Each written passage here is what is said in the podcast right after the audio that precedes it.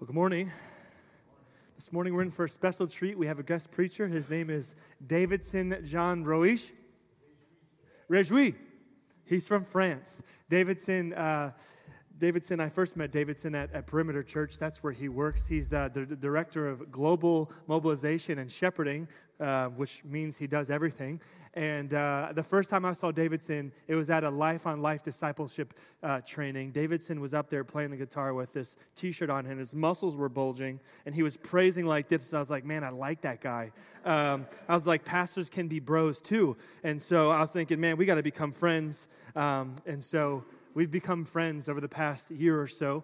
And um, I'm not just inviting D- Davidson up here or to Parkview Church because he has muscles. I'm invited, we've invited him because he has an even bigger, bigger heart for God. His heart for the Lord is huge. He has an affection for Jesus Christ that is um, overt, and anyone who loves the Lord and longs to serve his church through the preaching of his word with some common things such as weights, uh, we're always going to say, Come on up. So, brother, come on up, Parkview Church. Why don't you give him a warm welcome? Thank you. Thank you so much, brother. Thank you. Oh, good morning. Man, it is such a pleasure and honor to be with you. Anytime that I get to share God's word, I brought my big Bible because I need as much help as possible. It's always a pleasure and honor to share the hope that we have in Christ Jesus. And it is always humbling that the Lord will see it fitting to call me to such a great task. So, again, my name is Davidson Jean Rejouis. You did a great job pronouncing the last name. It's a tough one, it's usually hard for people to get. I've been married now for almost 13 years. We have four children, and I have three of them here, and the other one is sick at home with the mom. And so, as we begin, let me pray for us, and then we'll dive in into God's word and scripture. Let's pray. Father God, thank you so much for who you are. Lord, we pause longing to hear from you, longing to know more of you. Sorry. May you speak and lead us, Father, today.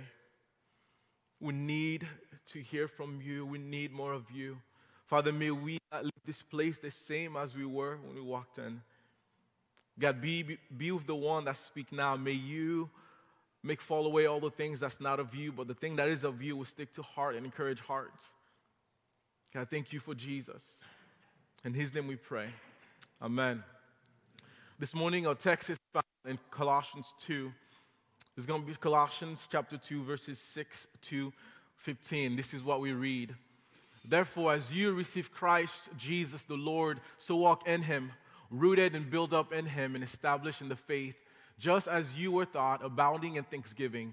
See to it that no one takes you captive by philosophy and empty deceit, according to human tradition, according to the elemental spirit of the world, and not according to Christ. For in him the whole fullness of deity dwells bodily, and you have been filled in him, who is the head of all rule and authority. In him also you were circumcised with a circumcision made without hand, and putting off the body of the flesh by the circumcision of Christ having been buried with him in baptism, in which you were also raised with him through faith in the power working of God, who raised him from the dead. And you, who were dead in your trespasses, in the uncircumcision of your flesh, God made alive together with him, having forgiven all of our trespasses. By canceling the record of debt that stood against us with the legal demands. This he set aside, nailing it to the cross. He disarmed the rulers and authorities and put them to open shame by triumphing over them in him. This is the word of the Lord. Today, our title is called Jesus Our All in All. Let me pray for us one more time as we dive in. Father, again, your word has been read. May you make it take root in our life. May it become true. May we live by it. In Jesus' name, amen. Me get some water. So in 1996, my family, my mother got the letter from the embassy from the US. And this letter says, You are now free to come to the United States. So imagine at this time, I'm a young kid, I'm 11 years old, and my mother received this letter to come to the US. So to us, coming to the US is like Disneyland. we are excited. So a few months pass, we're packing to go, and we are excited. But keep in mind, for us as, as Haitians, we've never got close to get onto an, an airplane. So I remember my excitement quickly turned into fear as we approached the airport. These planes are, are, are massive. So you can only imagine being so young as we walk up with this magnitude of this machine shook us. So I remember as we stepped into the plane, I grabbed my mother's hand and I squeezed it as if to never let it go. And I felt her squeeze my hand back. She was terrified. And so slowly we stepped up into those steps into the plane and we sat down. Again, we are squeezing each other's hand. It was my mother, myself, and my brother. And we're just praying that the Lord will make this plane take off and land safely. So finally, the plane takes off, and every turbulence felt like as if the plane was going to crash. And what was only about two hours felt like eternity. And two hours later, we landed in Miami. And quickly, that, that fear, that joy that we had, that left us because of fear, quickly returned because we said, Praise the Lord. If God, God has made us land safely. So I remember, we, so we got off the plane and we're walking through the doors. Some men in uniform is trying to escort us everywhere we need to go. And again, it was probably chaotic, but all I was thinking as a kid is like, man, we made to Disney World. Let's go.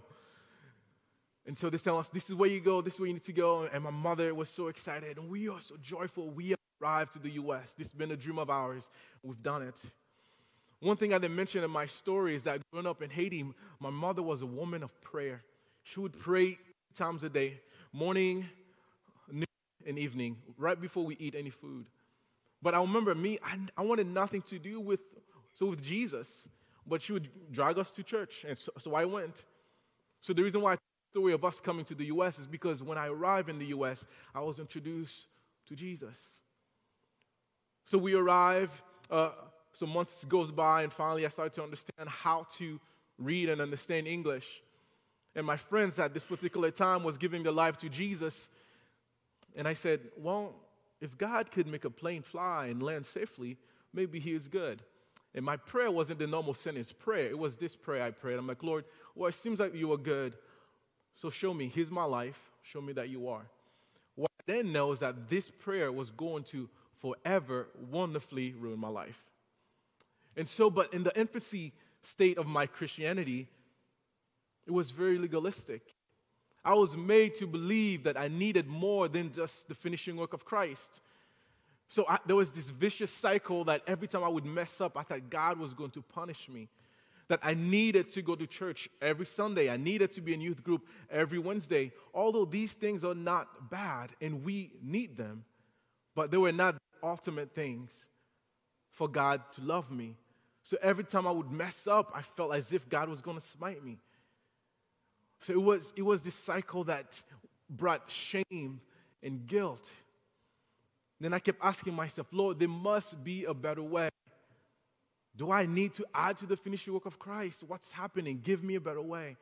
So then we come here to the book of, Coloss- of Colossians, the, ch- uh, the people in Colossae was experiencing this very thing where these false teachers are entering into the church and they're being told that they needed more than just the finishing off of Christ. And Paul, while being in prison, he's heard of this and he's writing this letter to encourage the people in Colossae hang up a second, all you need is Christ. So these false teachers were emphasizing the teaching of, of worshiping of angels, or you needed the, the whole tradition of men. And Paul he's hearing of this and he's heartbroken and he's writing to the people of Colossians, the church in Colossae. And keep in mind, the people, the new believers in, in, Coloss- in, in Colossae, were new Gentiles. So here's these new, new Gentiles becoming believers, and now they're being told, that's great that you have accepted Christ, but now here's the things that you need to do. Here's all the rules that you need to follow. And Paul's heart has been broken over it, and he's writing to them. And then we jump in here in chapter 2, and Paul writes to them to encourage their hearts. So today, there are three points I want to highlight for us according to this passage. The first one is the sufficiency of Christ. The sufficiency of Christ. The second one is the deity of Christ. And third is the atoning work of Christ.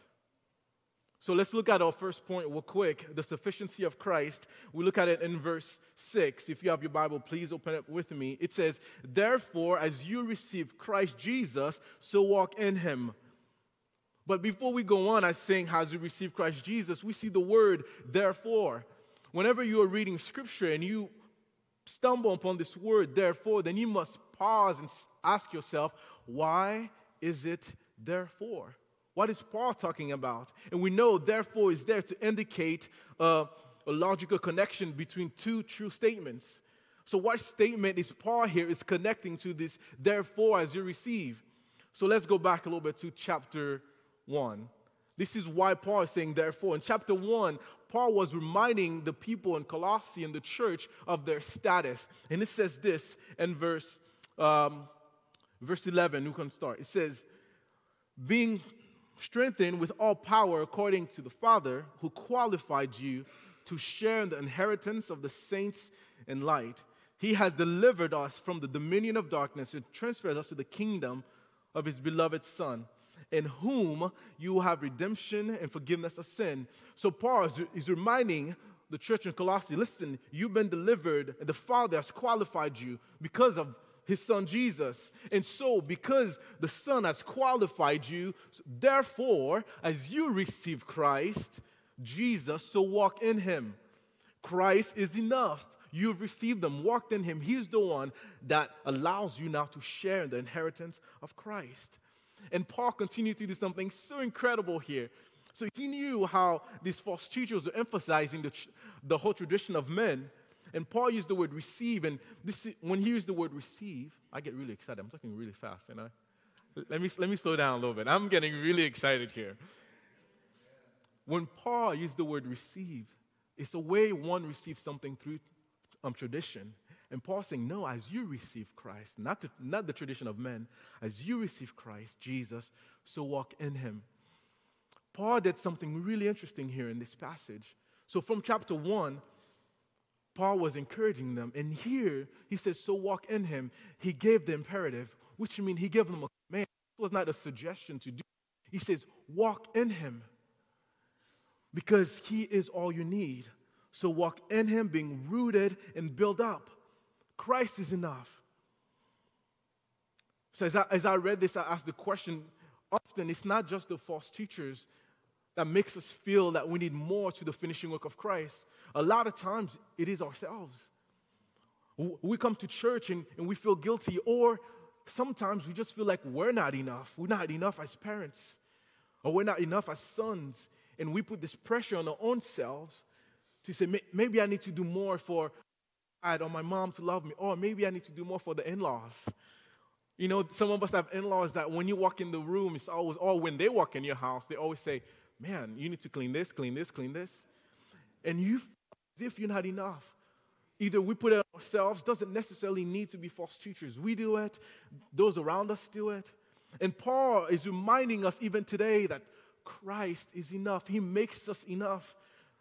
Though we may fall short in this area, but Christ is enough for us. So walk in Him, being rooted and built up. And something else I think is important that Paul highlights is being rooted.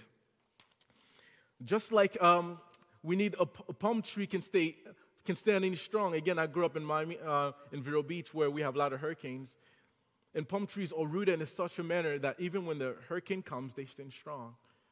And Paul saying, so be ruled up, be rooted and built up in Him, established in the faith. Something great happens when we remain rooted, when we stand firm in, in, in the Christ that we've received. Something else happens.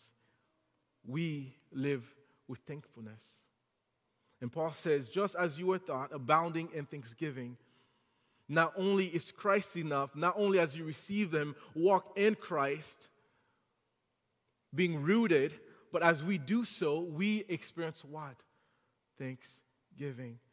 I can only imagine Paul's heart for the people in Colossae as he's hurting, wanting to encourage them, saying, Listen, the reason why I'm writing you this letter to encourage you because I want you to experience the thanksgiving that happens when you receive Christ and live in Him and His finishing work, not our own. Christ is sufficient. Nothing needs to be added to his work. So we continue, and Paul, so Paul goes on. Uh, our next point, we see the deity of Christ in verse 9. It says, For in him the whole fullness of deity dwells bodily. I want to move on, but I'm, I want to pause. What is Paul saying here? For in him the whole fullness of deity dwells in bodily. Let's go back what Paul is saying. What does that mean? This whole fullness dwells in him, the deity. This in verse, in verse 15 in chapter 1. This is what Paul is saying. Paul is saying, Christ, he is the image of the invisible God, the firstborn of all creation. For in him all things were created in heaven and on earth, visible and invisible, whether thrones, dominions, rules, or authority. All things were created through him and for him. And he is therefore, and, and he is before all things, and in him all things hold together. So all the deity of Christ dwelled in Christ Jesus in bodily form. And why is this important for Paul to note? Because only Christ, only God in human form fulfilled what the law required. So Christ has to be perfectly God to redeem his people. Only God can do the work that was required in our behalf. Only God himself can redeem such people. But Paul continues and says, You have been filled in him. As I read this, I'm required to, to, to pause. I ask myself, David, you need to stop here. So you just heard me read in, in chapter one how all things in him were created. The one that holds all things together now dwells in us fully. Ladies and gentlemen, wow. The creator of heaven and earth dwells in us. And Paul is reminding you need nothing else. If the one that holds all things together dwells in you, you don't need the tradition of men. And Paul is highlighting this because they're emphasizing the worship of angels. And Paul saying, hang on a second, Christ is above all these elemental spirits. He's above it. He is God Himself. So even today in our society, we, we get to hear individuals saying, you don't only need Jesus, let's learn philosophies, the human philosophies. And at this time, the, the, the false teachers were emphasizing that you can follow or get knowledge and wisdom outside of Christ. And Paul saying, Christ is above all. In him, he himself is wisdom. And Paul is reminding them that very God is in us. And who is the head of all rule and authority? I love how Paul he continues to encourage them. And then we read, there's a part here that I won't go into details too much on it. It goes, You were circumcised with the circumcision made by human's hand. One thing to, uh, to note when we read about circumcision and circumcision in Scripture, it's a, it was a, a covenantal sign between God and his people. Um, but I won't spend too much time on that for you. Maybe Sir James will kind of pick it up next time. But as, as we continue, we see not only is Christ enough, not only is Christ sufficient enough, not only Christ is God in human form, and because now this was important for us, because only God Himself can do the work that was required by the law for us to come before Him with, with freedom and boldness, He did something else that was amazing. This is where we come to the atoning work of Christ. And here's what, here's what we read. I'm going to start in verse 13. It says, And you who were dead in your trespasses, in the uncircumcision of the flesh, God made alive together with him, having forgiven all our trespasses by canceling the record of debt that stood against us with illegal demands. This he set aside, nailing it to the cross. This he set aside, nailing it to the cross. Let's pause. So he paid the debt that we owed. So it's like this you go out and you get a credit card and you spend You spend it, and finally you max out this credit card, and you get the letter in the mail saying, Hey, the bill is due, it's time to pay up. But instead of paying, you go out and get another credit card, and you spend it. You max that one out. You get, you get the, the letter saying, Now it's time for you to pay up. Third time, you go out and get another credit card. And then finally, uh, the bills add up to about, let's say, $200,000. And you're like, man, how am I going to pay this? What's going to happen? You can imagine the stress when you have bills and loans due, and you say, Lord, how, is this going to happen? And then out of nowhere, someone comes and says, I got you. I'll cover, I'll take the debt. Imagine that. And nothing that you did. He simply says, I'll, I'll take it for you. I'll do this. Something else that happens, I want to share another a- a- analogy that a friend sh- really shared with me that I think helped to drive this point home the debt being paid. In ancient time, in, in the Roman prison, a certificate of debt was given that details all charges the prisoner had been found guilty of and what the penalty was for each offense. The certificate was written on parchment, a type of paper, and nailed to the door frame on the outside of the cell. When the prisoner had served his time for his offense, the certificate was taken down, and the Greek word tetelestai, which means paid in full, was written across in large letters. Tetelestai is a, is a word from the Greek that was so widely used in the Romans that adapted it as well. It's the same way that we adopt um, French words into English. So the certificate with tetelestai written on it meant the debt has been paid in full. It was written record that the criminal has paid his debt to society. And when Jesus died on the cross, his last word was um, that we have in English where it is finished. However, if we look to the original Greek, the last word Jesus actually say is tetelestai. You can find that in John 19 30.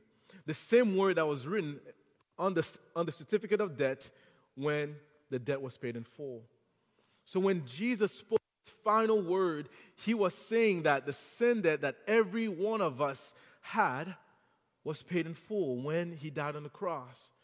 Jesus no longer holds our sin against us because he completely and finally paid for all of them.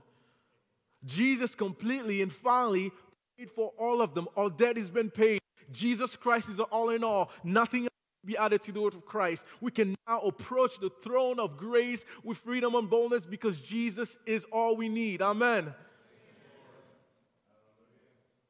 And so I shared the story how I said, Lord, there has to be something better.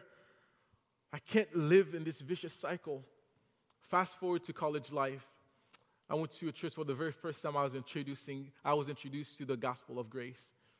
When I heard the pastor this time, his name is Pete Alwinson, he's a mentee of Steve Brown, and he was preaching on how Christ Jesus not only died for my past sin, but present sin, future sin. I was broken, and this, this sermon propelled me to become a missionary in France, and hence why I have a French accent now. So this Haitian boy left Haiti, came to the US, lost his Haitian accent, went to France, have a French accent. I don't know how that works, but that's how it works. And so when I came to understand, the Father looks at us when He sees us. You know what He sees? He sees perfection. He sees beauty because He sees His Son in us. So, for us as Christians, this is good news. So, we know that we can do nothing else to add to the finishing work of Christ. But if, if you are in here, if you're not a believer, listen, there is no more shame in Christ Jesus. If you're feeling shame and guilt today, there's freedom that is found in Christ Jesus. There's joy, there's thanksgiving that can be found in Christ Jesus. He is our all in all. So, I deal a lot with, with, shame and guilt, and I needed to be reminded that my Christ has done it. The debt has been paid in full. So, as we enter to the next week of your life, how are you going to live this out? Knowing that nothing you can do can add to the finishing work of Christ. He is su- sufficient. Not only is he sufficient, we can believe him because the whole fullness of God dwell in him. And God himself could do the work that was required by the law. So, beloved, come before the Father. Guilt free, he's calling out to you. This is how much he loves you. That God was not willing to withhold his one and only son. He's saying, so that I want to, for you to experience me, the goodness that I have to give. So, Paul, writing to the people in Colossae, not only was he encouraging them, but we found encouragement in this word too today. Because we experience the same thing every, every single day.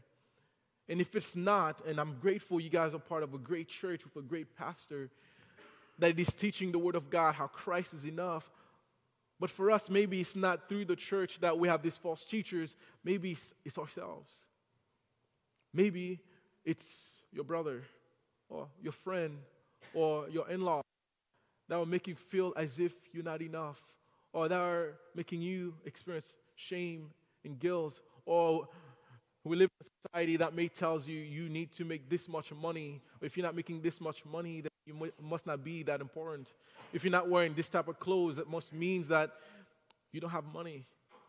But I'm here to tell you, in Christ Jesus, there's freedom. You are enough. Why are you enough?